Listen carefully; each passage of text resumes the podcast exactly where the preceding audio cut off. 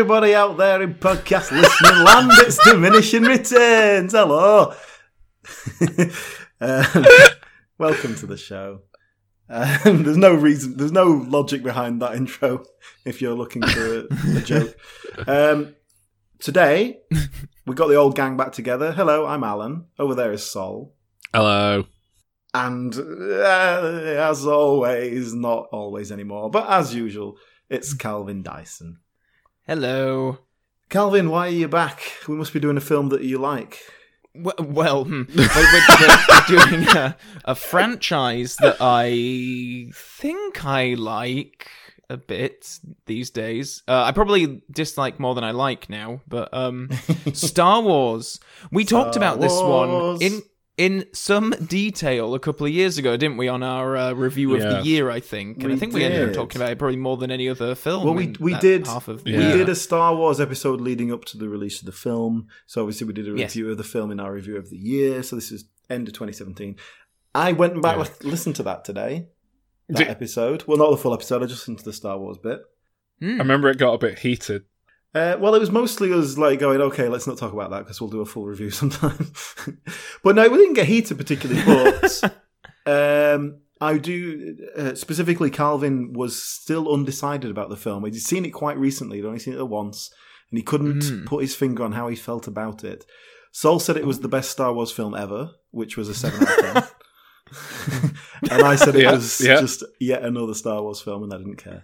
I think Alan's was the most baffling reaction, to be perfectly honest, because this is, like it or not, this is, I'd say, the most polarizing Star Wars film that sparked the most uh, significant diversion in, in, in opinion Mm. uh, among people. And the fact that Alan's like, yeah, it's just more of the same, fucking same old Stop. whatever. Well, this is quite problem. baffling because it.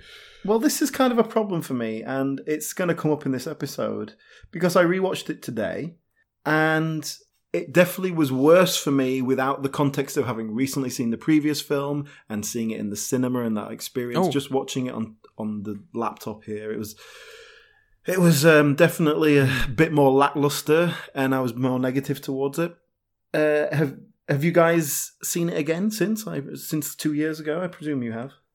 Yeah, I think I've seen. I, I watched it um, yesterday actually for this recording, which Mhm. is actually I think the fourth time I've seen Oh it my since God. it came out. The the idea of watching this film four times really fills me with dread. Mm. And it's not even that bad. Just I, I, I don't know. I can't think of any film I've watched four times. Fargo. Big Uh, Mama's House too. oh, of course, yeah. Well, Alan, I'll tell you why I've seen it four times. Well, you listened to the old show, so you'll know that when I first saw it, I was very much. I, I, I came out of the cinema disappointed, and I was having issue articulating sort of like why, and uh, there was a lot of stuff that didn't sit right with me, and it was. uh, there was a lot of backlash at the time that was very unfair and very much based on gender and race and people perceiving political messages in there that may or may not have been in there. So I, I felt bad for dogging on it for that purpose.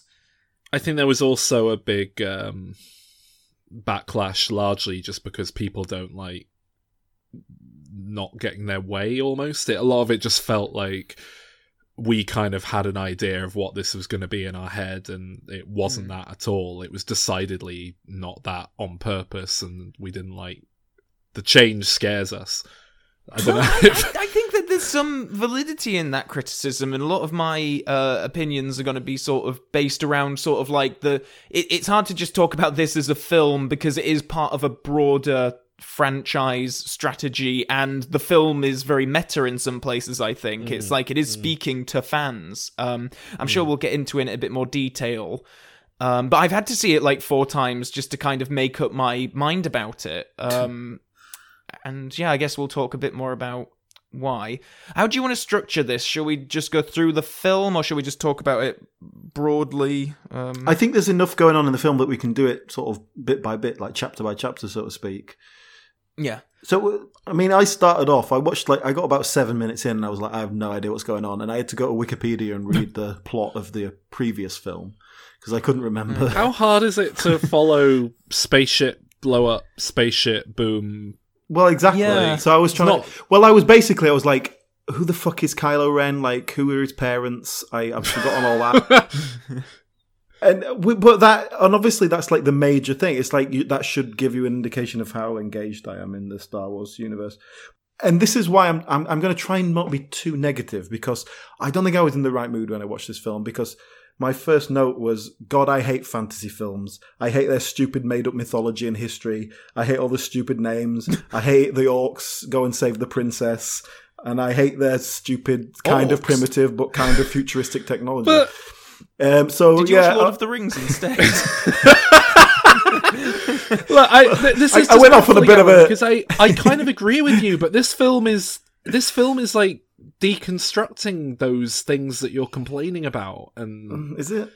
holding them up to scrutiny. But the, kind of- it was just, it was like the opening, it was literally the opening crawl, and it was like, oh, this planet has done this, and it was like, oh, fuck, the Empire and Rev- Rebels, and it was like, oh, for fuck's sake, I just can't be I think it's very easy. It's there's the rebe- well, no, sorry, it's not the rebellion anymore. It's the resistance, and instead of the empire, we have the first order, and it's basically Nazis versus rebels. Um, and it's a bit jarring because the previous film ended with the goodies like blowing up an entire planet that the bad guys had inhabited and changed into a into a giant weapon. So it's weird to start this one where they're on like oh god, that what's left of the resistance is, and it was like, whoa, whoa. I thought in the last film, the First Order was, if anything, a minority in this galaxy.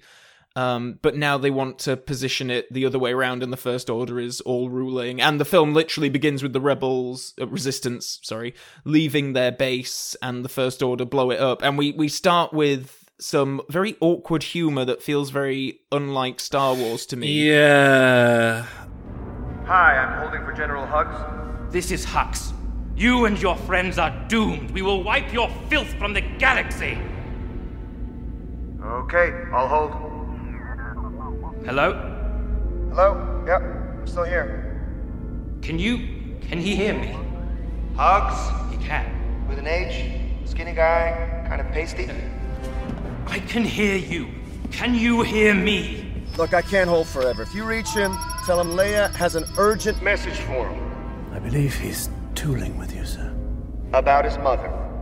I will I will give this uh criticism. I will I will succeed not what's the word? Not concede this uh that this is a valid criticism. This humor in this film at multiple points. Not not many. Two or three moments feel very un Star Wars. Um That's it. I think I think the moments in themselves do work, but it's not Yeah, I don't think justified they're in the film. Do you know what I mean? It's like and like having the character that character do that like prank phone call at the beginning. It's actually totally plot relevant. He's stalling for time, and and, and it's doing it Hmm. in a kind of funny way. But then is that that certainly in this film that character doesn't particularly come across as a sort of fun like Han Solo type, w- w- like that sort of thing he would have done. Mm.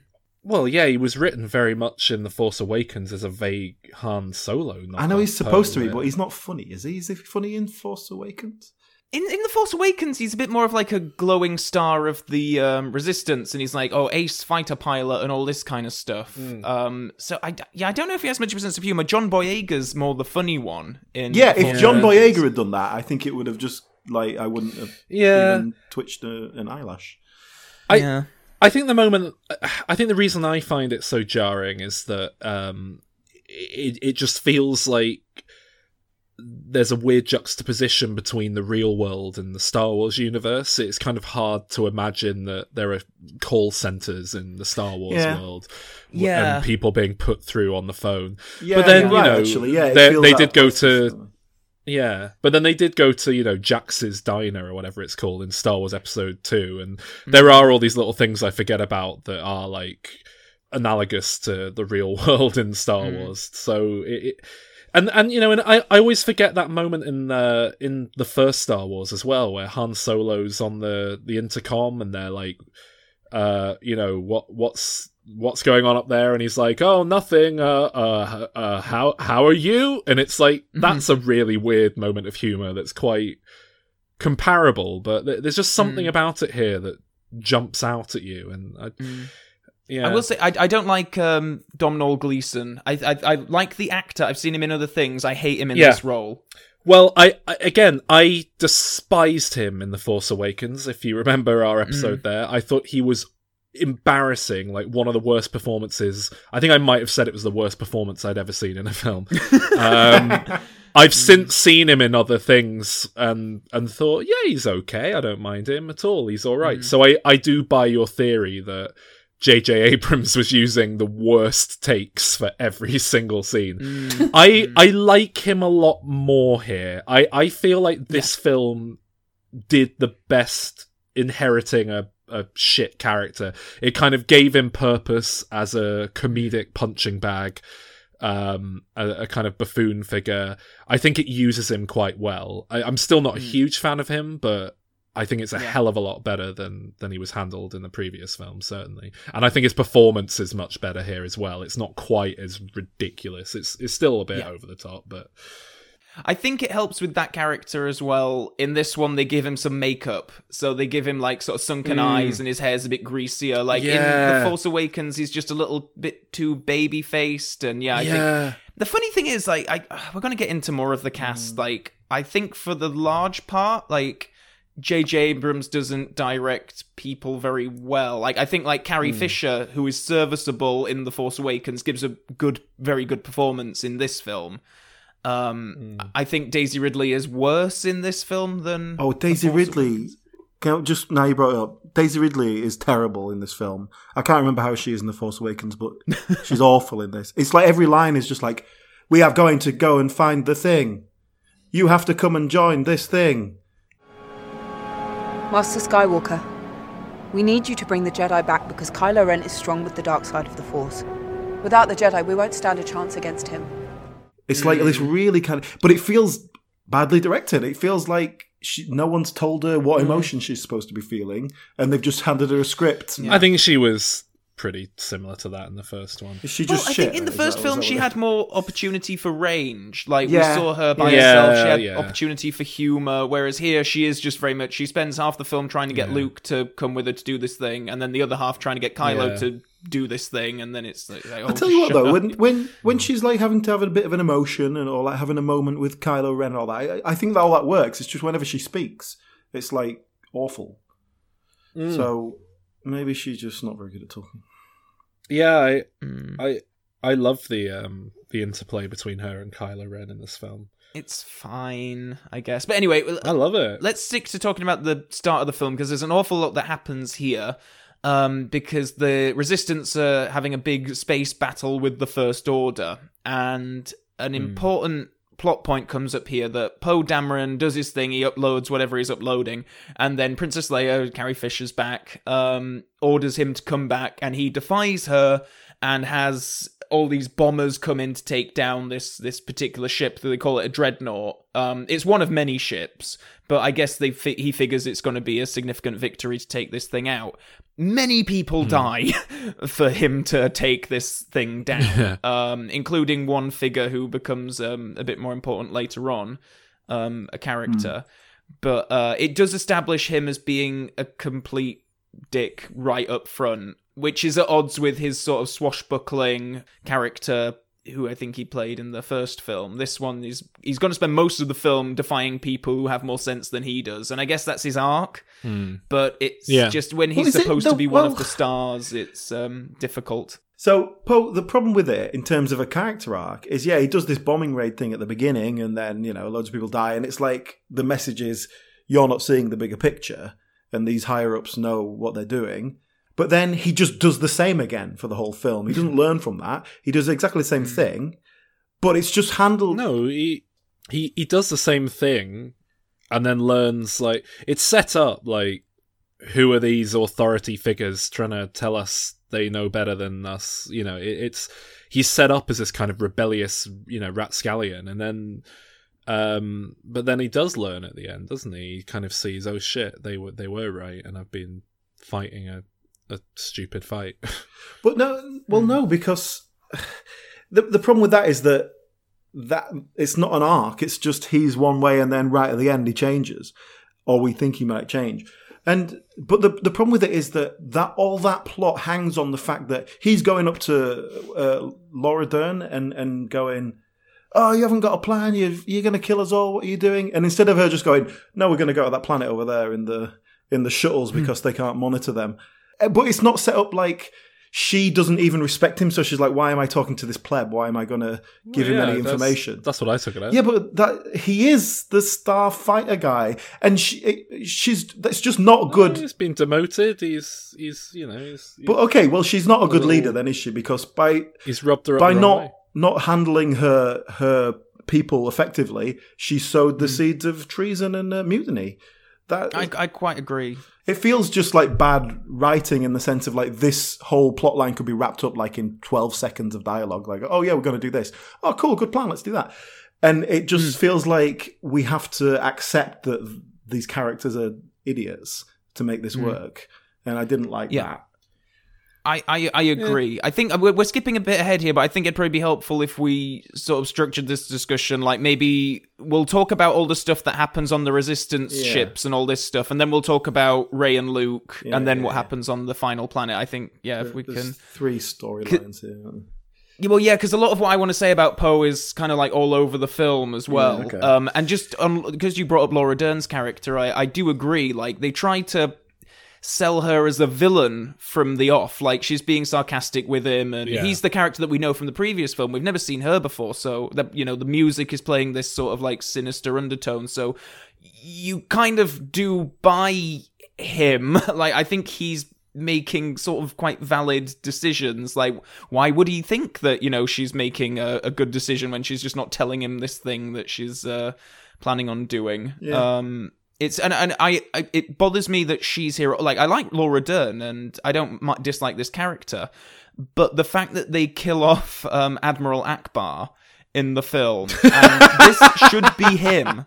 Like the, it, it would be so much better if it was him but the film i mean the, the, one of the things that annoys me about this film is that if you're not human it doesn't really care. And the aliens and the robots aren't characters they are literally just either brought in for a gag or a prop to do something and that bothers me yeah I I think that I think that Admiral Ackbar's death's meant to be a real moment of like you know emotional punch. We've lost someone significant. so then they should have showed him Um, like it doesn't really work for me, but it, it, it, I think the intention is, oh, this is a real, you know, this is one of your original trilogy characters, and he's gone, and and you- it's it's like that, it's like that bit in Les Miserables when. Uh, when they're like, "He is the first to fall," about some guy that you like I don't give a shit about. some guy got killed, and it sparks the whole thing off. It's like, well, I don't care. there's a really sad He's not um, Jean Valjean, is he? So There's a really sad interview on YouTube where they talk about like uh, the guy, I believe his name is Tim Rose, who is in the Admiral Ackbar suit, and he's played, you know, he played him in the 80s in Return of the Jedi, and then he came back for the previous film and this film, and um,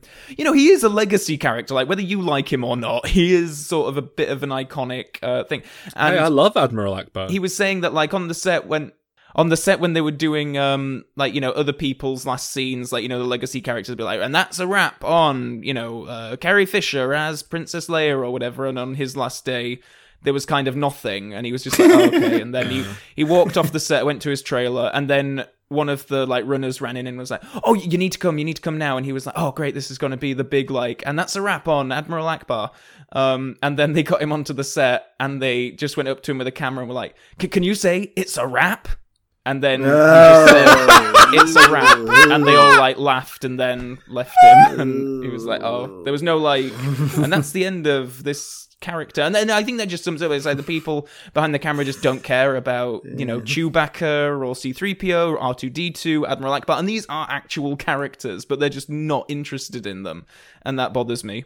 Yeah, I mean C3PO, fair enough. I would want more attention on him and but I mean Admiral Really? Ackbar can fuck off really. I don't care about it.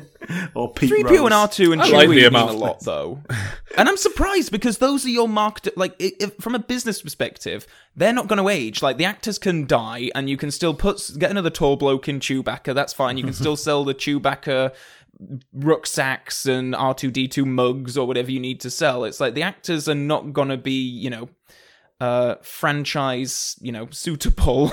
Um, as we saw with Carrie Fisher forever. So um, yeah. Anyway, I would have thought they would give them more attention. I think 3PO looks like he's going to get more attention in the next film, but I guess we'll get to that later on. Because all he really does this whole film is just sort of dither about on the Resistance ship and has I- a couple I- of comedy bits, and that's I think it. there's a feeling of we don't want to just shoehorn all the old characters back in.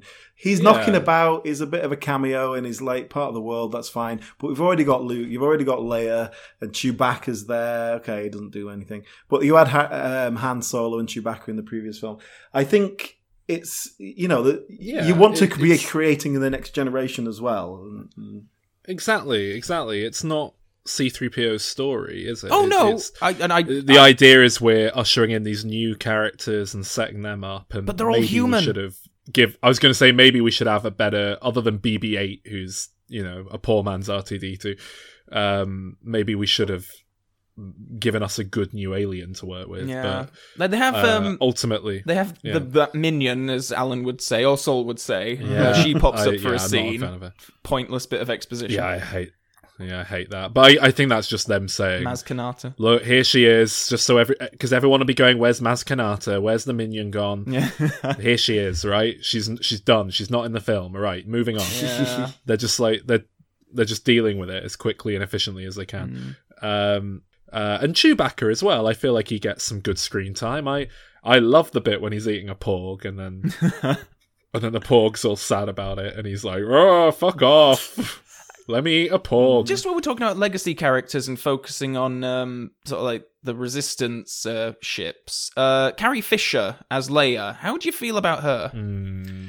she's struggling to talk. I think they missed the trick. What's that about? I, I think they missed a very obvious opportunity To to, like to kill her off in a way that was very organic to the story, carried a lot of emotional weight. Mm. Um, because ultimately, what they're going to do is is just going to feel messy. I think they kind of have a have a near death experience in this film, Mm. and then presumably die off camera between this and the next one. It's just going to feel a bit Oh messy. no, she's back in the next one. Oh, is, oh, is she back? Peter Cushing's in it, so of course she's in it. Well, no, I know, but initially, I remember they said categorically we will not be digitally recreating her, and then there was some talk of using old footage, and then someone I think said that she was dead. There- There's there's been so much back and forth on it, and I don't really follow Star Wars news very closely. So so what what's happening with her? She, they is it footage they shot that's being repurposed, Yep. or what are they doing? Yep, exactly that from uh, both The Force Awakens and The Last Jedi, I believe. It's gonna be messy. Okay. Yeah, but um, But I mean, but the big the big plan was for her to um, die in the next film, I believe, and there, there was a whole apparently there was a whole thing written around her funeral, and Mm. and so I'm so I read it might have been bollocks. I mean, she Which might I- die at some I point during the film, um, but she's going to be in it. Um, she has top Yeah. billing on the poster. Oh really? Yeah, um, which seems fair. She never honest. had in Um, the first films. Well, no, yeah, and I I- I think the plan really was that like each one of these entries in the the new trilogy Yeah, was going to kind of be a swan song to the original trio of characters. You know, Han Solo, The Force Awakens really was focused on him. Mm. I'd say this is very much Luke's film, and I, I think the plan was that Leia was going to be a big part of the. She ruined the, it. The final film, but yeah, Mm. Fucked it. what's that about? yeah, it's sad, but uh, yeah. So, uh, one of the most controversial moments in the film is uh, that that death scene, or rather the the fact that it isn't a death scene, and we then see her kind of supermaning her way through space using the Force. Mm. Um, I don't like it. which upset people for a number of reasons. Um, It upset me because I just don't like magic and fa- the Force is bullshit. Annoying. Mm. Yeah, I mean, I I think it upset a lot of the more nerdy people because, like, oh, Leia being that force sensitive, she's not even a Jedi. Should Oh not- no, I fuck's think it makes perfect sense. Um, she's Really? Luke's twin sister. She's descended from Anakin. I think it makes sense. What I don't like is how Yeah. it's filmed. I think like Yeah, I'm yeah, really yeah, in the uh, moment. And when you're w- seeing her, I remember the first time you see her, like, see her like floating in space. It's like, oh wow, this is like a goodbye to the character sort of shot.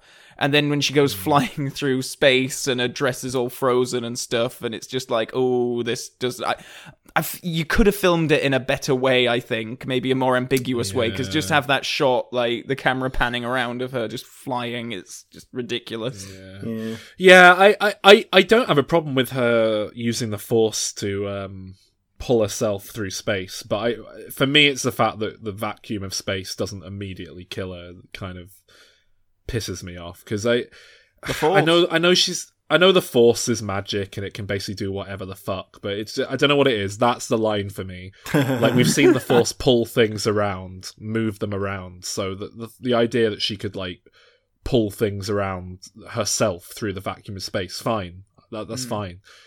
But it's a big leap to go from that to it like sustaining her and stopping her from dying, stopping her eye eyeballs from like freezing and shattering immediately.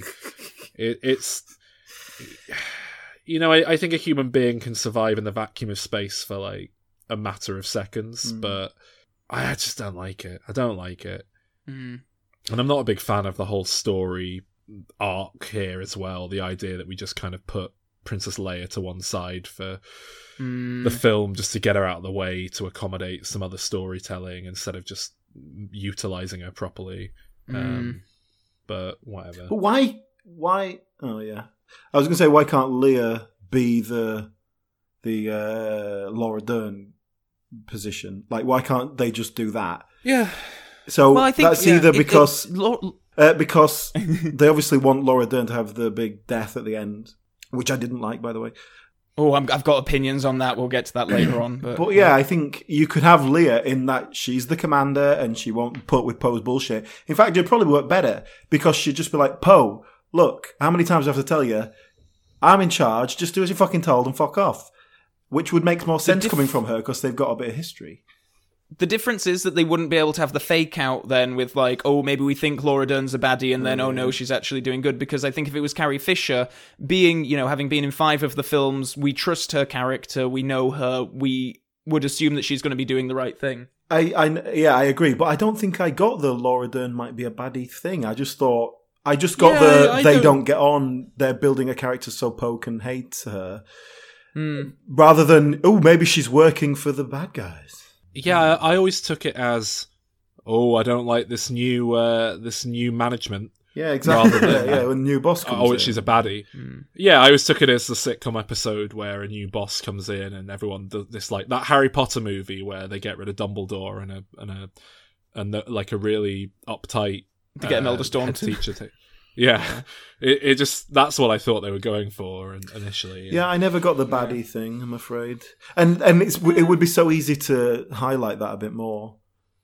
Mm. Just have mm. something happen that Poe thinks it's like I don't think we even get that from Poe that he's suspect, suspicious of her. He thinks she's useless, not a not a bad guy. He thinks she's just gonna she doesn't know what she's doing and she's gonna trail them off into space mm. until the fuel runs out because she just Still doesn't. comment on his toxic masculinity.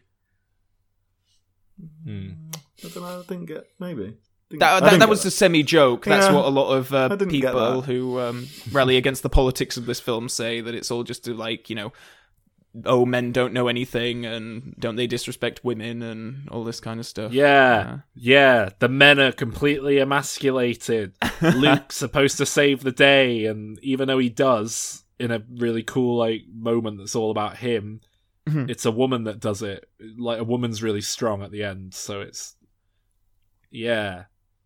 this film hates men. Rian Johnson is a misandrist. Can we talk about the thing that I hate the most in this film? uh, the women.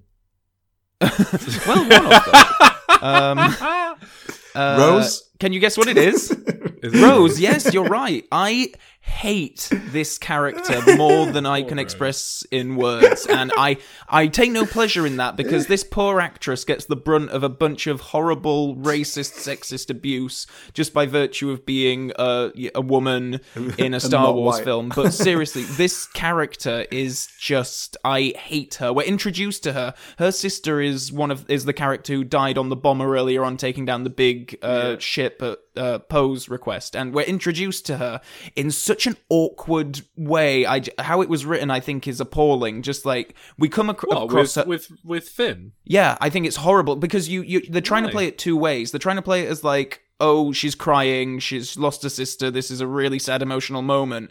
But then they're also trying to set her up as this like quirky fangirl with funny moments, and it's like, oh, this is all happening in the same scene, and she's still got like tears running down her face while they're expecting us to sort of laugh and find her all quirky and adorable. And I, ju- I just doesn't gel well. It should have been two separate scenes, or maybe you know just don't even have her sister be the yeah, one the, I, sacrificing herself. I, I know what you're saying, and I think the whole sister thing doesn't really add anything to it. It's like you're part of the rebellion, everyone around you is dying, and you're fighting for your lives. Like that's enough motivation. Do you know? Like you don't Mm. need the personal. Like and it, but it never goes anywhere. It's not like oh that's the guy Mm. who killed my sister. You know, it's like it, it all. It, it never even has a moment where it's like oh Poe was the. She finds out Poe led the bombing raid when he shouldn't have, and it's like, "Oh, you killed my sister!" Like something like that. Maybe bring something like that into it. The only thing that it really does is that she, her and her sister wear these necklaces, and later on in the film, she she needs to give it to Benicio del Toro, and she thinks he's going to steal it. And I suppose that it sells her contribution to the cause that she is so willing to give up her most precious item to this crook. To I didn't like that scene either day, because that scene it's like oh my god I have to give up this thing and it's like it shows how much I'm Mm. giving to the cause. It's like it's a fucking necklace. Like it, it doesn't. it- uh, we're talking about saving the universe and all everybody's lives. Like it doesn't really matter that much actually.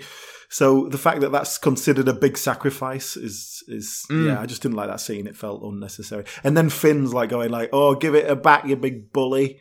And it's like, oh. Nothing these characters do in this entire film matters. Yeah, Nothing. yeah, yeah, and and at the end of the film, when he's actually by going to do something that will matter, she stops him from doing it. It Yeah, pisses me off really so me. much. Yeah. Why? It's that's all by design. That's the point of the film.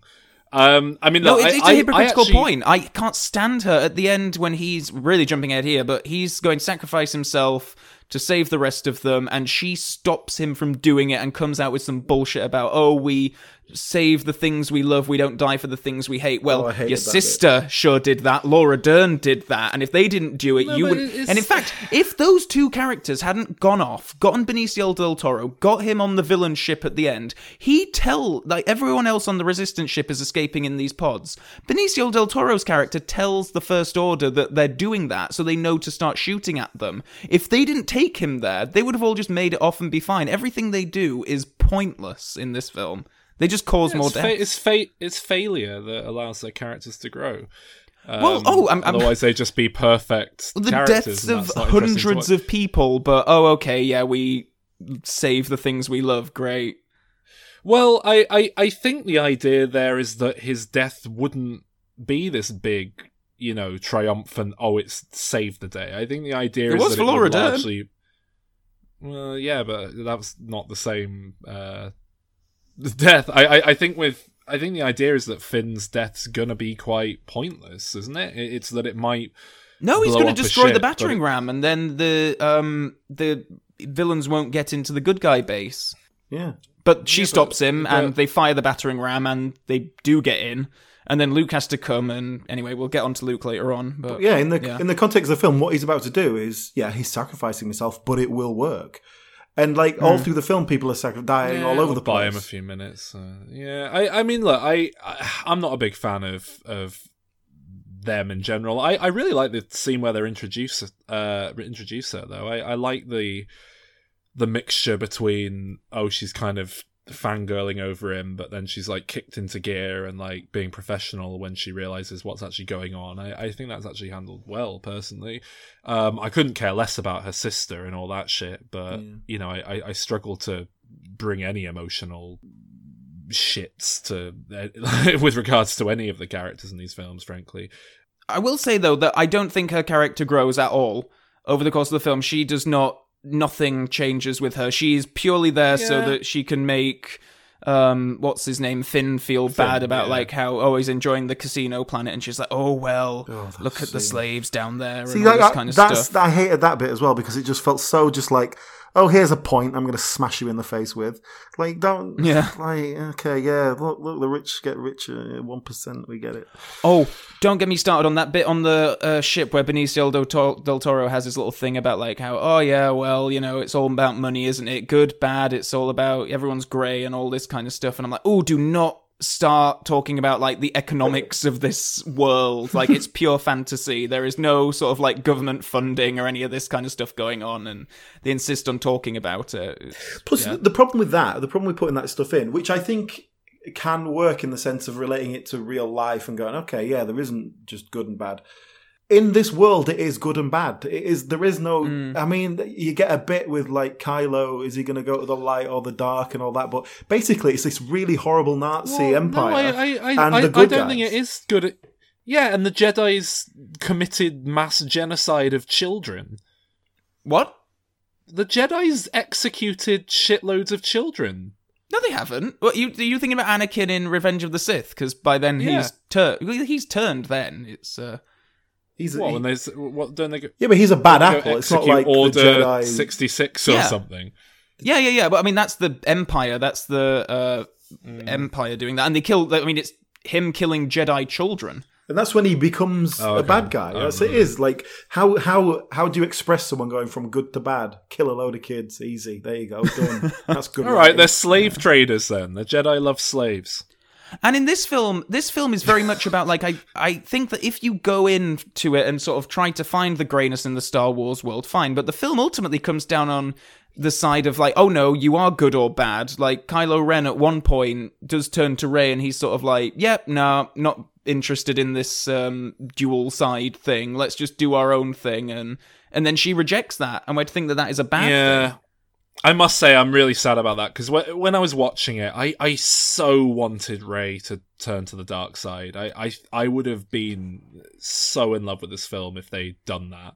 Mm. Um, I I love the interplay between those two characters. I, I think there's a real chemistry. I, I, I love their scenes, uh, not quite together, but almost together. Um, yeah. I like the what they're exploring there and the notion that she is like being drawn to it. I think it's quite interesting, and Mm. I I really wanted to see those two teaming up and taking over the universe. Mm. I I was very disappointed when uh, it went the other way, and the notion that they might even redeem Kylo in the next one or some bullshit. I don't think they will, but um, I don't know, maybe I don't know, but but I, I agree. I think that that is one of the better bits of the film where uh, he he kills his uh, master, he kills Snoke, and then Mm. yeah, the two of them have a awesome fight sequence. I love that fight scene, um, That- and you think that- like, oh yeah. wow, they're gonna team up, and I would have liked it actually if they'd have become something else, like. Maybe Mm. not draw, you know, first order or resistance, but maybe they did like start something new. Like I uh, yeah, I agree. would have preferred that. I think it'd be more interesting, but no. Yeah, yeah. Well, if we, Um, just to talk about those guys, if we're moving to them a little bit, it seems. Um, Yeah. One thing I really did like about Rey's story is her parentage, because obviously her Yeah, parents are kind of that. abandoned her as a child, and it's always like it's all always things like, well, is Luke going to be a father or something? Like that's going to be a thing. I was like, obviously she's Yeah, got she's yeah, got the force and all that, and it's just like, no, your parents are nobodies. I love that, Mm. and I, di- I- I, didn't I- get the impact of that on the second watch of us because I knew it already. But I did. Re- I really liked that in the, thing because it is kind of deconstructing those uh, those things and, and how Oh, I, everyone's I, connected. I, loved it. I, I- got more out of it on the second viewing. Honestly, the first time it was a bit like, oh, did I miss something? It kind of took me a second to process it in on the first viewing. Whereas, I yeah, I just I love it. I for me, I think that's every bit as as uh, wonderful a moment as as Luke finding out that he's Darth Vader's son. You know, it, it's it's that same level of of um, rug pull on and subverting expectations and it what it actually says the the the meaning behind that is so significant i think. The the the deconstruction of the hero's journey the the uh the, the dismissal of the notion that uh, of dynasties and the idea that you have to come from some some lineage to be someone is just thrown out the window. It's like no we're all we're all as valid as anyone and, and we can all make something of ourselves and do good for the world and have a cha- impact on the world and i just i loved it i i love that as a as a as a concept and and a a twist Mm, and i, I think agree, it's a very actually. Yeah. bold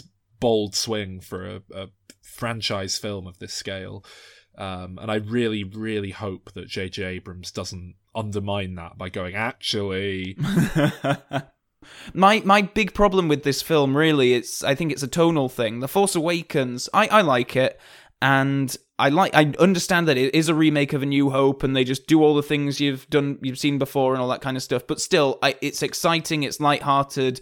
I like the film a lot. Whereas this film is so obsessed with deconstructing everything about Star Wars and uh, all the meta stuff about like, you know, burn it to the ground, burn those Jedi books. You don't need them. Like you need to destroy the past and then carry on with the future and stuff. It just feels so nihilistic and navel gazy, I suppose. Um, and it, it makes it it gives it gives the uh, the films together like back to back. It's a very jarring viewing. I think. I just don't know what the overall plan is. I don't feel like there is one. I, I honestly, I think there is more of an overarching plan than perhaps people. Certainly at the time, I think there was this real notion that J.J. Abrams did what he did, Rian Johnson came in, did what he did. They weren't talking or anything. Um, I, have since found out like uh, chunks of this film were filmed by J.J. Abrams, weren't they? I'm pretty sure bits uh. of the Luke stuff with Rey were filmed back when they were doing The Force Awakens. Like they obviously, I, I, I don't know. I, I do think maybe there was a bit more communication going on and, and an idea of oh yeah nice idea and obviously they I, I think what it is is they approach these things very differently as filmmakers let's not, and I think that's perhaps what let's not pretend that people are able to approach their Star Wars film as auteur. It's you know you've still got your the producers are there, the checking well, everything you're doing. You've still got the Calvin Dyson figure I, on your shoulder saying, "I don't like that I, character." Well, I, I, well, yeah, but Kathleen Kennedy is is the the auteur then, arguably behind this franchise. But what I really love with this film is that it it does feel like an auteured Star Wars film in a way yeah. that none of the other core movies do. In fact, mm. this is the only Star Wars like movie. It. it's the only core Star Wars movie that I would say feels like a work of art rather than a lunchbox or a backpack. Yeah. It's it's I agree to an extent, but me as an audience member, like when I go and see a film and you're telling me like, oh yeah, this Snoke guy, he's important. Oh yeah, this this stuff is important. These Knights of Ren, all this kind of stuff, and then someone else can just come in and throw it all out and be like, ah, no, it doesn't matter actually. Um, this is what matters now. That's I, like, what do I engage with then? Because fuck, I don't care anymore. It's like if the filmmakers are just going to come oh, in and throw out what world. they don't like. but they, but with but with Snoke again, I mean, I've said this before, but I I don't understand why it's on this film to explain who Snoke is. I no, don't know why. They're, they're, it, but, it, but maybe it would be the next one. Um, I, I, mean, well, exactly. but the next film might explain who he is. Well, they've already killed him off. Yeah, but they could have flashbacks. They could have hmm. all sorts of dialogue. That felt like we don't care Snoke's about this guy. Dad. moving on, kind of death. Well, yes, I I thought Snoke was a terrible character, and I hated him, and I'm glad they killed him off. But I don't think it's a problem. If you want to know who he is, if there's appetite for that, they'll probably make a Snoke prequel movie. Like it, it, this is. like there's world there's all sorts of time and an opportunity to do that. They're they're making fucking every conceivable character is basically going to get a spin-off at some point the way it's going. I don't know, know? about that. Because of this film and solo they really had to rethink the whole strategy for these this franchise um, but but then you know even yeah fair enough. Snoke wasn't the most engaging thing about the Force Awakens, but then you know what? Why don't you make him engaging instead well, of just killing him off? I think they do. I I think he becomes far more engaging in this film uh, what we get of him is far. I don't know if it's just Andy Serkis being allowed to chew the scenery a bit, but I mm. find him very engaging in this film, and I don't. I hate him in The Force Awakens, and uh, well, I think it's just down to performance. I mean, honestly, what he represents in this film and what he is is he's the the leash on Kylo Ren, and he yeah. escapes the leash and, and now he can be whatever he that. wants to be. So the, the death is still yeah. significant, even though we don't know anything about him. All we know is that he was the the uh, the weight being exerted onto him, and now it's not there anymore. Mm. Mm. Exactly, and and that's exactly what I mean about this film kind of casting off the shackles of Star Wars to to be allowed to do its own thing. And it's not it's not dismissive. I don't think. I think it comes from a real place of love. It's it's letting Star Wars die so that it can rest in peace and that they can continue to build upon it, rather than exhuming the corpse of Star Wars and giving us this kind of zombified. Mm. Reanimated Star Wars that we don't want. It's um Well, this is this is a broader question that I think you bring up, and I think it because I, I very much agree with everything you say. Like, I want the film to make bold choices. I don't necessarily want three, you know, different Force Awakens in this sequel trilogy. I just don't like the bold choices that they make, and it it feels um, lazy, quite frankly, to just kill off a character rather than invest in. him. But I do think your point about like, yeah, this film is, but like killing it. It's you know we're looking at the autopsy report of the of the franchise and then the plan is to build on it from there but then it just like an existential question about the franchise is what is it if it's not what has come before because i think this film really did pinpoint for me what I like about it is I like these three humans, these two robots, and this Wookiee going around the galaxy and having these amazing adventures. And those first three films are really the only thing that I genuinely love about this franchise. And now you're saying that it's not that, it's something else. We're not going to tell you exactly what it is here. We're going to leave that for the next one. And that's, you know, it, it did make me question like, do I really want, can this universe, can this uh, franchise be what like Marvel is? Because it was it was never designed as that. I mean, you know, Marvel Comics, it's it feels more built into the DNA. These films, the, Oh, thi- yeah. the things that everyone likes are those first three films, and now that we can't have those original characters in it much anymore, we just have these people that we don't like and who are just sort of rip rip offs of those three characters. So, yeah, what's the point? Um, we've gone a bit, yeah, c- quite broad on this. Uh, I wonder if we can, because we haven't talked about Luke at all yet. Oh yeah. So well And that he's a- that is the strength of this film for me. I I Yeah, I, I, think love Luke. In I this think film. I agree with that. I think his character and the whole arc is probably the best thing in the film. Yeah.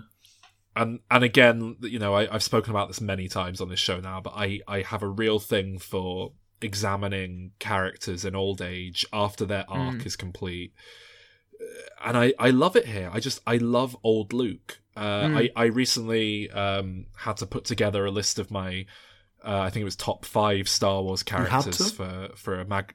Yeah, for a magazine I write for. They Uh, asked they're- they're you?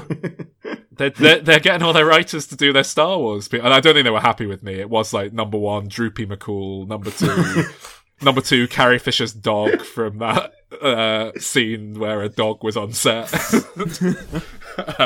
but but realistically, like all joking aside, I think my favorite actual Star Wars character is old Luke Skywalker. If you want to hmm. make a distinction between him and the young Luke, I I think there is depth to him here, and I hmm. I think he is an interesting Oh, yeah. character, He's seen and some there's an shit. interesting journey. I hmm. love him, and and I like Mark Hamill, and I think Mark Hamill's far more compelling and interesting with his old man voice than he is with "Hey, I'm Luke Skywalker. How nice to meet you." Well, that's Um, the thing about original young Luke Skywalker. He is just a simple country boy, isn't he? Like that's the whole point. He's a farm boy, Yeah, and like now he's got some depth and something interesting to him. yeah, yeah.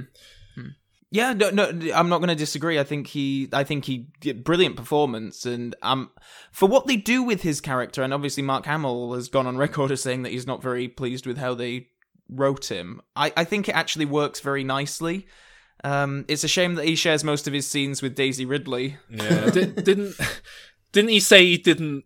He was initially unhappy with the direction, but then was all right with it when they actually like put it together. Wasn't that his thing? Or Well, I, I, am not really. You never know how much of that was like. Could you try to be a bit more control. positive about the film for marketing purposes, Mark? Yeah, Uh, I mean, yeah. I, I I don't know with him. Like Mark Mark Hamill, lest we forget, is a man who who wanted Luke Skywalker to to have an evil twin and all sorts of things. I don't. He's not a writer, is he? He's, no, um, no.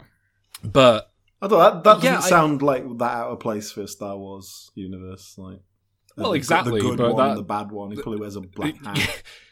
yeah, but that, but got a that goatee. well. Well, he had an evil twin in the books, didn't he? I think that's where the idea came from. He's got an evil twin called. Luke. That was it, Luke. L O O K E, I think it was. but um I, I just think it's far more interesting. You you pick up the mantle with him, he's given up, he's lost his faith.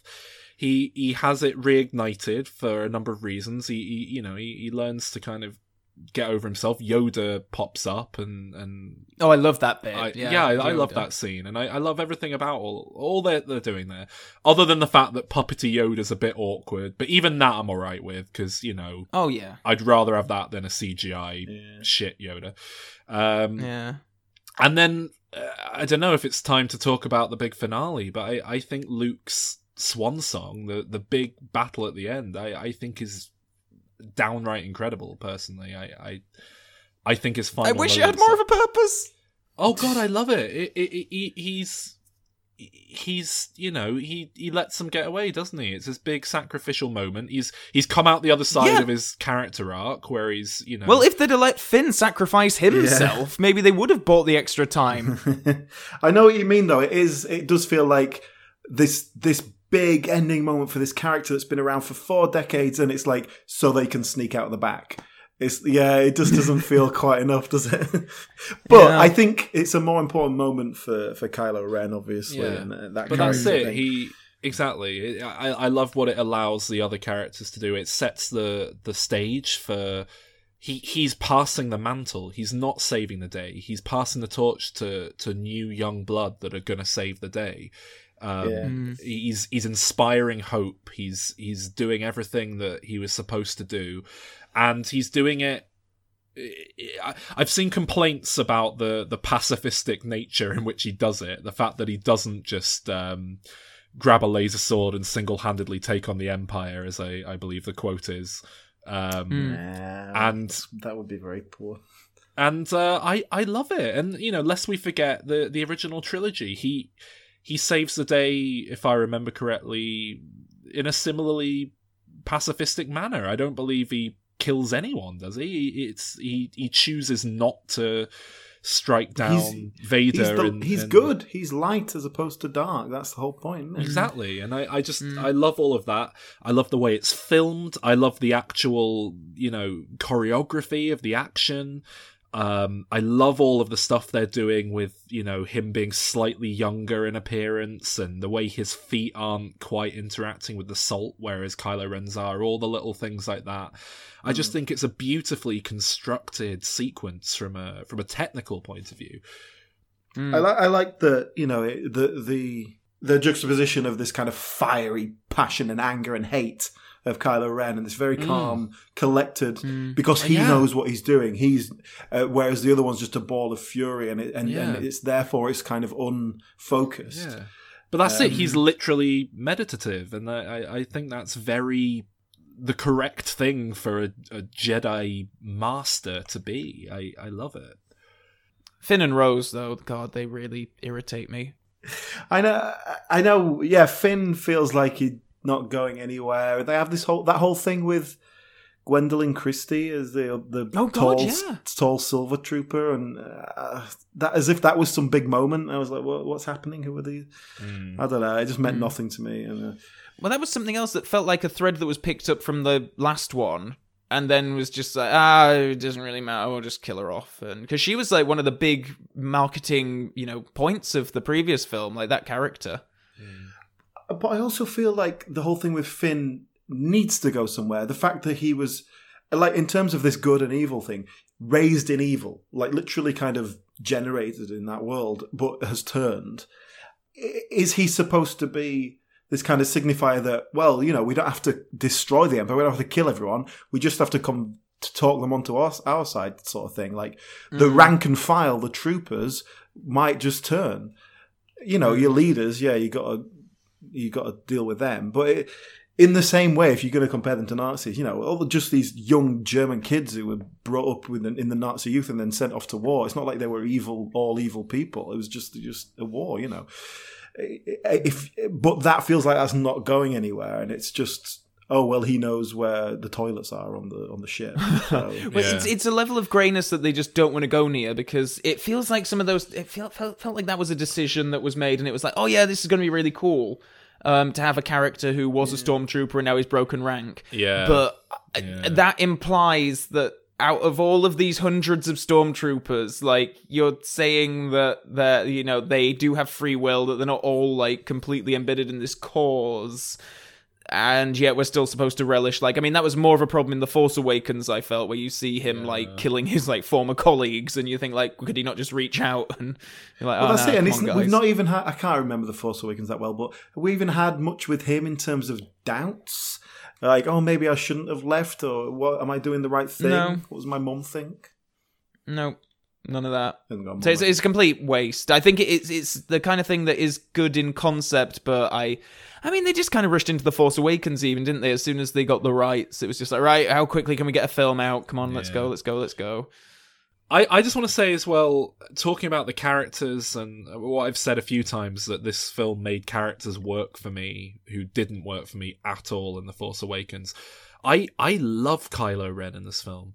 I hated him in The Force Awakens. I just thought he was a completely tonally all over the place, comedic, but I don't know how much of it is on purpose, sort of joke in The Force Awakens, but I think he's a very compelling, interesting character here who makes proper use of Adam Driver's capacity as an actor.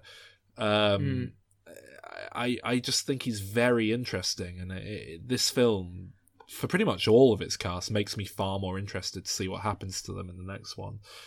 By the time they're all flying off on the Millennium Falcon at the end, I like Chewbacca, I like Princess Leia, I like C-3PO, R2D2, and all the new ones I can't stand after this film. Um, I like Finn. I wished he died. I think that would have been, uh, and not not because I disliked his character, but it just felt like okay, yeah, no, this is a good thing for him to do. I'm ready for this. And then Rose comes in and.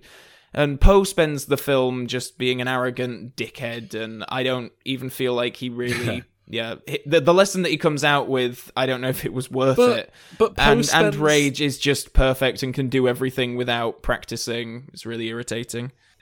Um, can we talk a bit more about the Laura Dern character? Oh, sure. This is probably my least favourite bit of the entire film. Not her performance or anything, but there's a bit where uh, just my frustration at the whole storyline. There's a bit where Poe like says to her, like, "Just tell us what the plan is. Give us, give these people some hope."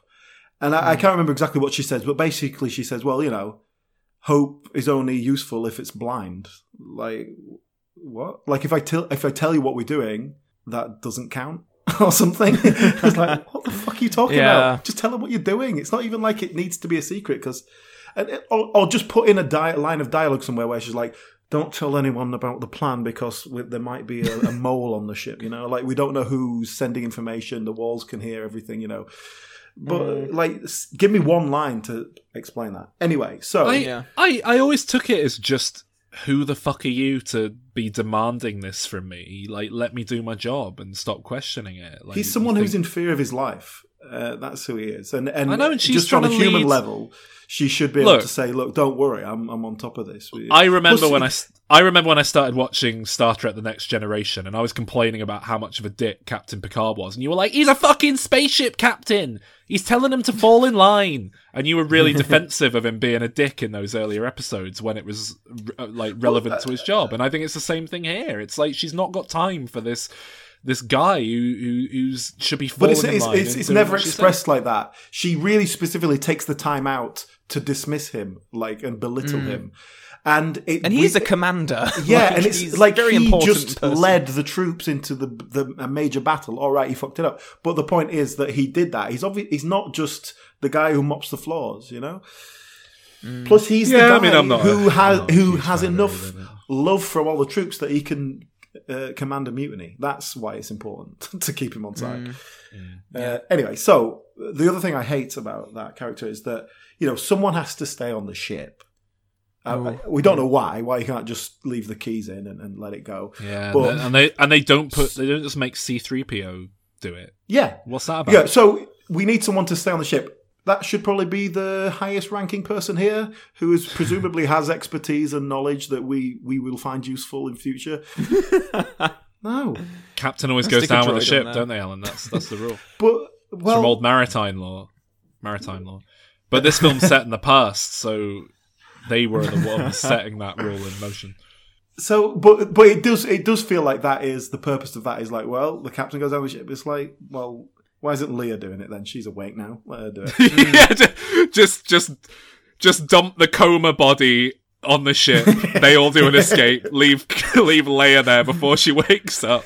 She's got a foot strapped to the accelerator pedal. Well, this is it because it's like, yeah, what does she do? Because whenever they cut to her, she's on the bridge of the ship and she's just sort of standing, watching. That's yeah, about it. it's not like she serves any purpose. And obviously, the point, the reason she's there, really, in terms of the film, is so that she can do this big turn around and, and blast through the ship thing, which is like which is really cool. that's a really great plan, actually. That- that Why is didn't we just cool. do that anyway? You know, Yeah. okay, yes, you sacrifice one person. Apparently, that's all it takes to run a, a spaceship into light speed. It's just a one. Per- you just hit that button. You know, it's not like you have a load of engineers doing it. When I saw this in uh, in the cinema, there's obviously that that deadly silence at that moment, and a guy audibly at the back just went, "Wow." And then everyone, everyone started laughing at him. Like it was completely sincere, and everyone just started laughing at him. it really ruined the moment. yeah, it really did. Um, but yeah, you, you would think if if the ship can do that, you'd think they'd build rockets with the same propulsion systems on them or something, so mm. they could just shoot stuff at ships that do that, wouldn't you? Yeah. Mm. I uh, the only thing I can think of that I haven't mentioned that I really liked was in that last act bit where you know they're having the big fight and, uh, and Luke and all that bit. I liked the, what they did with that red ground covered in salt, and so Oh, it was creating it, these yeah. red plumes and stuff. I just thought that was a really nice visual and, and made it a little Yeah. bit different. Made it. I love it so much. I don't even mind the awkward dialogue that's like, "Oh, th- it's salt on the floor, by the way." Oh, is it? Okay, it's not snow. But All right. it doesn't I, matter. I won't It's- put my it's- I won't put my really fluffy socks on. Then it's fine. I, I I thought it was just sand or something with red. Like I just, it's an alien planet. I, I don't need to know what it is. It's it's all right. It is weird that they have that because it is a guy who just like tastes it and then goes salt, and then the guy next to him sort of gives him a look, but it's not. I don't know if it's supposed to be funny or, or what, but they linger on it. and It's weird. It's like why why are you tasting the ground? You why don't how do you not know this planet's made out of salt? That's like day one of training. You should know that. Why are you telling me it's salt? Of course I know it's salt. You idiot. I um. I, I, I want to say, sort of off the back of that, I, I think the cinematography in this film and the art direction, just the visuals in general, are uh, astonishing and a Yeah. a, a level beyond uh, what we've had in previous Star Wars films. Personally, for me, I, I just think there's far more embracing the kind of painting a picture side of filmmaking. The, the other Star Wars films are like, oh, we'll make it look like it would look if it was real, whereas this is like, how can we stage something that just looks stunning on camera? Um, And I, I, I think it's beautiful film. Um, I love the Porgs. I love them. Oh, really? Why? They're fine. They're great. I think they're cute. I think they're funny. I think they're perfectly in keeping with Star Wars. I like that the franchise isn't ashamed to embrace the kind of silly toy things from the past. And I like that they were a practical uh, filmmaking response to a problem as well. I love that about them. You, you know, are you aware of that with the puffins on the island where they were filming? No. no. Oh, okay. Um, the island where they were filming, there's just loads of native puffins, and they they had this problem where they were like, "Look, these puffins keep getting into shot. We basically can't do anything." So they hired about someone it." to smash them all so, with a bat. I, and I, I think there was actually something like they weren't allowed to move them because of them being like a Precious animal or something. So their their response was, "Look, just put a CGI puffin over the top of it. It's fine." And I think I think that's a really nice way of dealing with that problem. It, it's just it's nice. Um, Well, yeah, well, I- just on the interest of that, is is Rian Johnson like a, an animal rights guy? Because there's a definite kind of like don't eat the animals; they're too cute thing with Chewbacca, and then the whole like horse racing this is cruel thing as well. It seemed like that was very weird, a yeah. very overt kind of like, "Hey, I love the animals" kind of thing. Is that just the director's influence or it's what? just that's just liberal Hollywood these days. Everyone's vegan. is it? Uh, is that why they all eat quinoa at the end? well, that's why that's why Luke drinks blue milk straight from that thing's teat. But that's he when does he's not. still. Yeah. He does not drink it straight from the teat. And believe me, it would have been better if he did. but that's but that's him at his low point, isn't it? And then at the end, when he when he uh, when he goes good, he's helping those diamond foxes escape because he's become one with the animals, one with nature, the force is, of course, the the relationship of of all energies shared from from all beings in the universe. Um, I I don't know. I I just took the Chewie eating a porg, Chewie chewing on a porg. I thought was just a really funny joke because it was just like, yeah, they eat 'em. Um, shall we shall we wrap up? Give our ratings. Yeah, I guess so. Well, um, on our previous little review, I gave it a six out of ten, and I was definitely working towards going lower than that. If anything, like I was thinking, like, okay, I'll give it a six. That sounds fair. Then that whole thing with Rose and and Finn happened, like where she stops him from going to the Canada. That was really the turning point for me. I was like, ah, fuck it. Did you just just quickly though? You you gave the Force Awakens an eight, right? From what I I remember, gave it a Or was seven. It a seven. Okay. Yeah. So if you if you if you lower this down, that's fine, but it is incredibly hypocritical with everything you say about cinema. in, eh, Well- in the 180 plus episodes of this podcast. I can't remember anything about the Force Awakens, so I can't really justify what I said about that. But yeah, this I basically I decided to keep it as a six. Um, Okay. On the basis that you know that was my original response I, seeing it in the cinema. I'd just seen the previous film. The context was a lot clearer for me. And you hmm. know ultimately i think it delivers on what it's trying to do and it's just not really my sort of thing. So i don't want to judge too harshly. So anyway i've decided to stick with the six so that's where i'm going.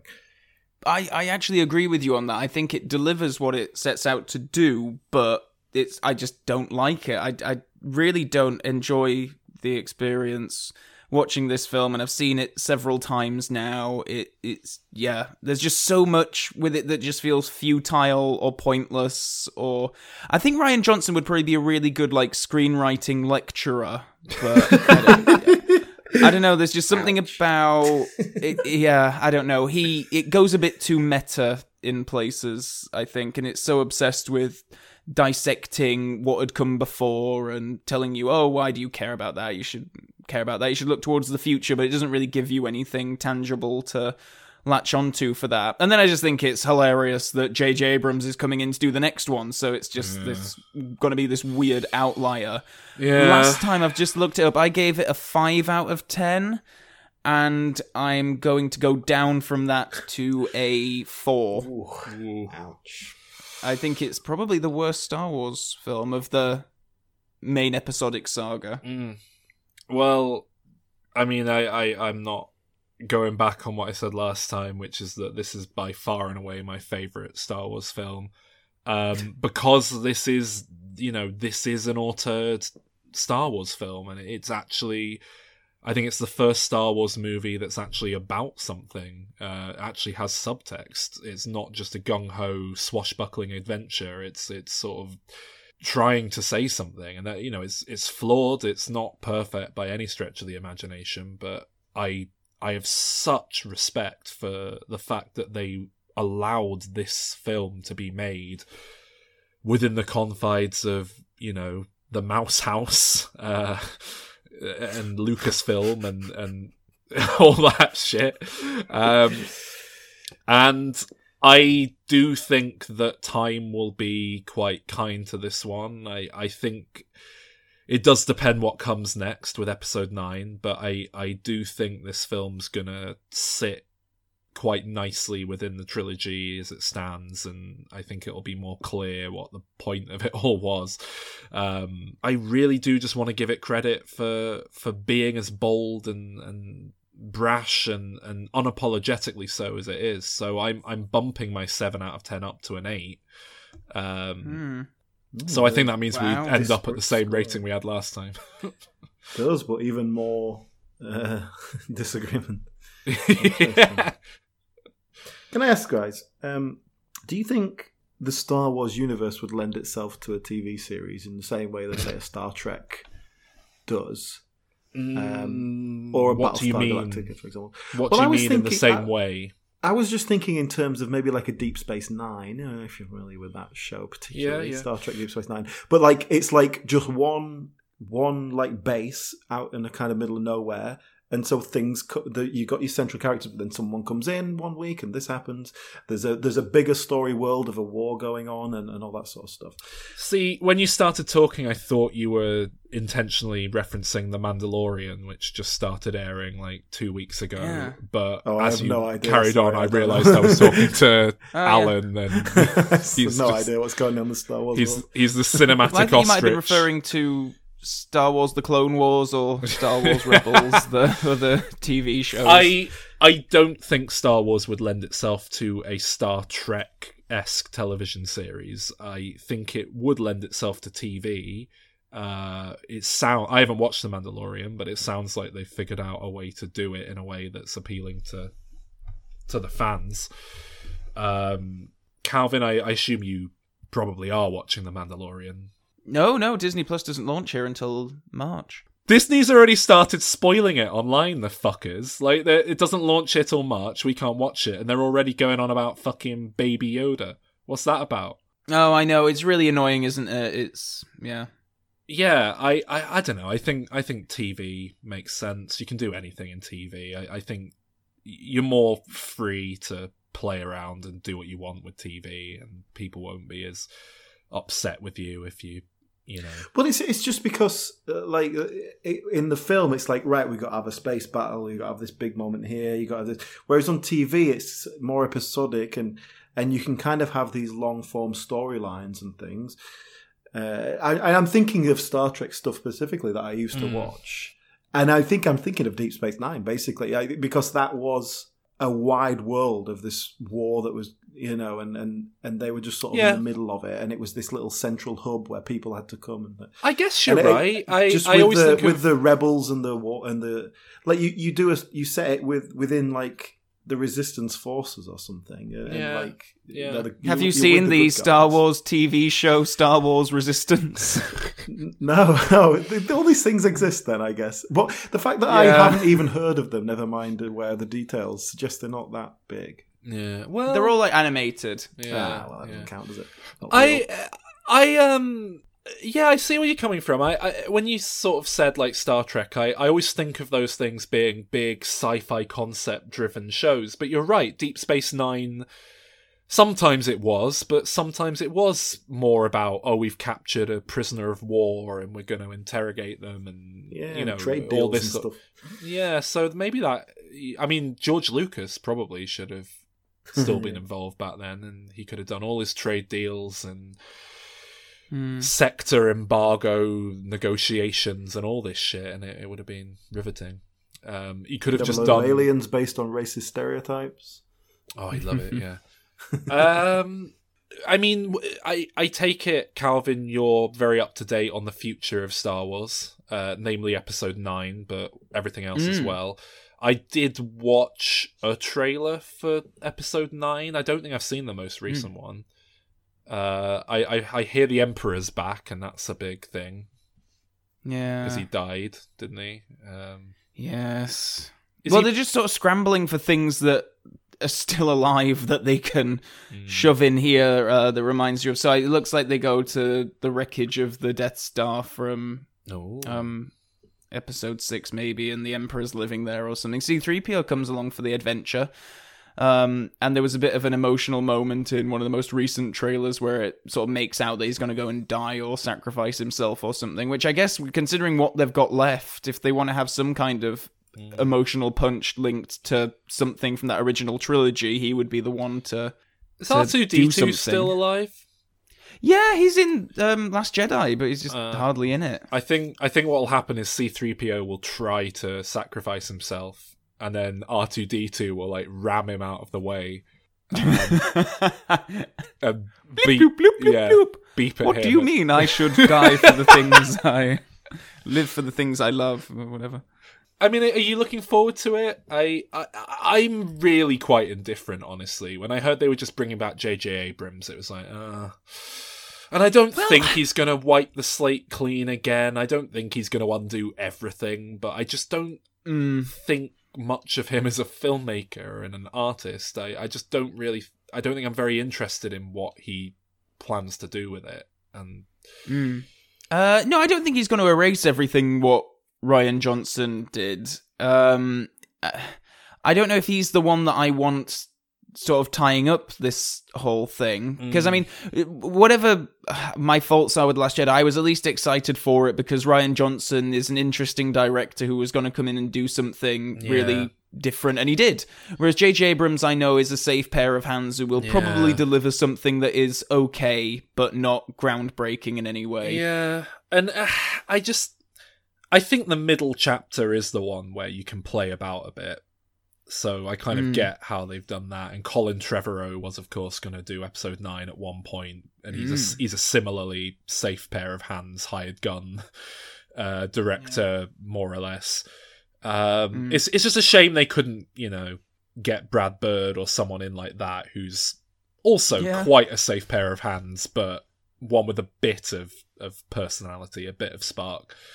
Do, you- do you have any idea? What do you think they'll do with episodes 10, 11, 12? Do you think such things will even happen? I, I think Well- it's inevitable that they'll do something like that. Well, I think they're going to have to do a good degree of soul searching, to be honest. Um, Yeah, I think this, and that is what they're doing. Like after the Last Jedi, and particularly Solo, which only came out a few months afterwards and Hmm. flopped, for lack of a better word. And the fan reception to the Last Jedi is very polarizing and quite Yeah. toxic.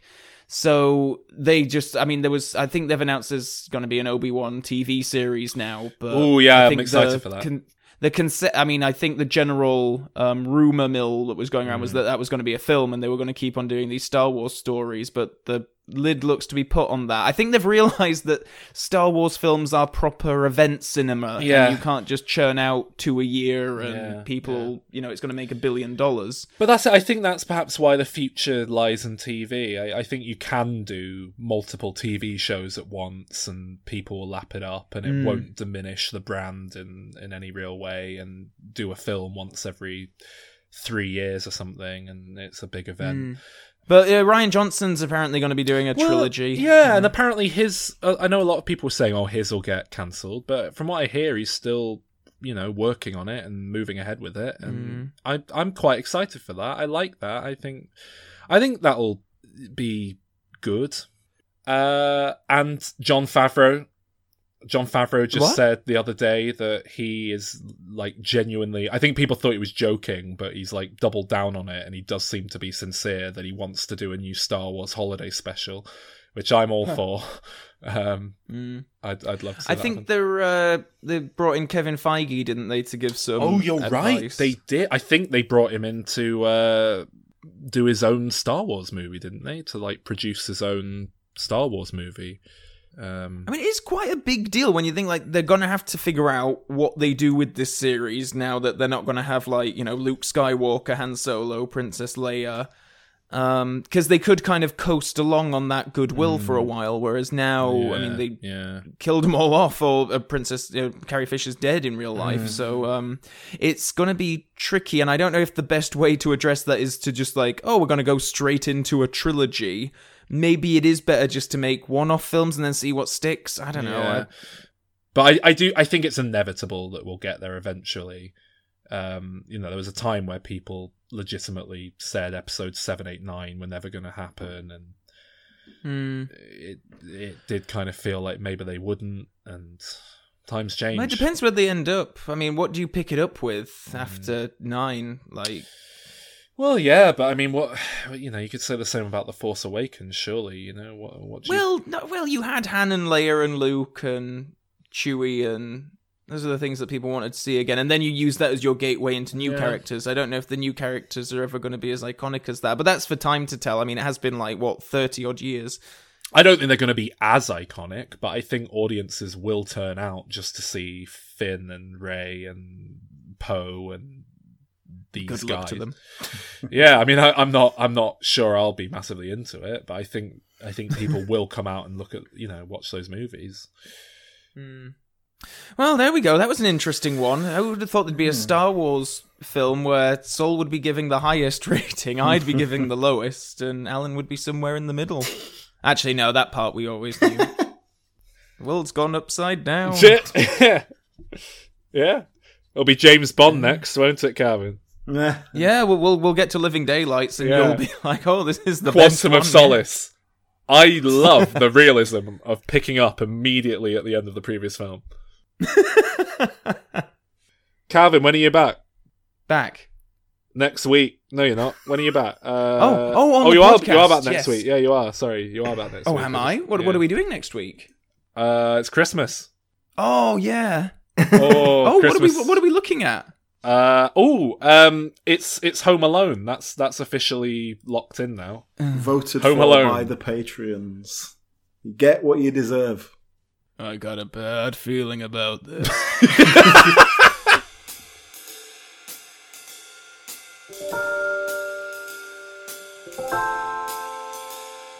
Thank you for listening, and if you've enjoyed us talking about Star Wars, then you should really check out our back catalogue because we've covered the entire saga and all the offshoots. We even did those Ewok films, yes, both of them. Go to dimreturns.com for all our older episodes. In the meantime, please do engage with us. We are at Dim Returns Pod on Instagram and Twitter, and of course, you could always go and rate us on iTunes and help spread the show. Thank you very much, and we'll see you next week.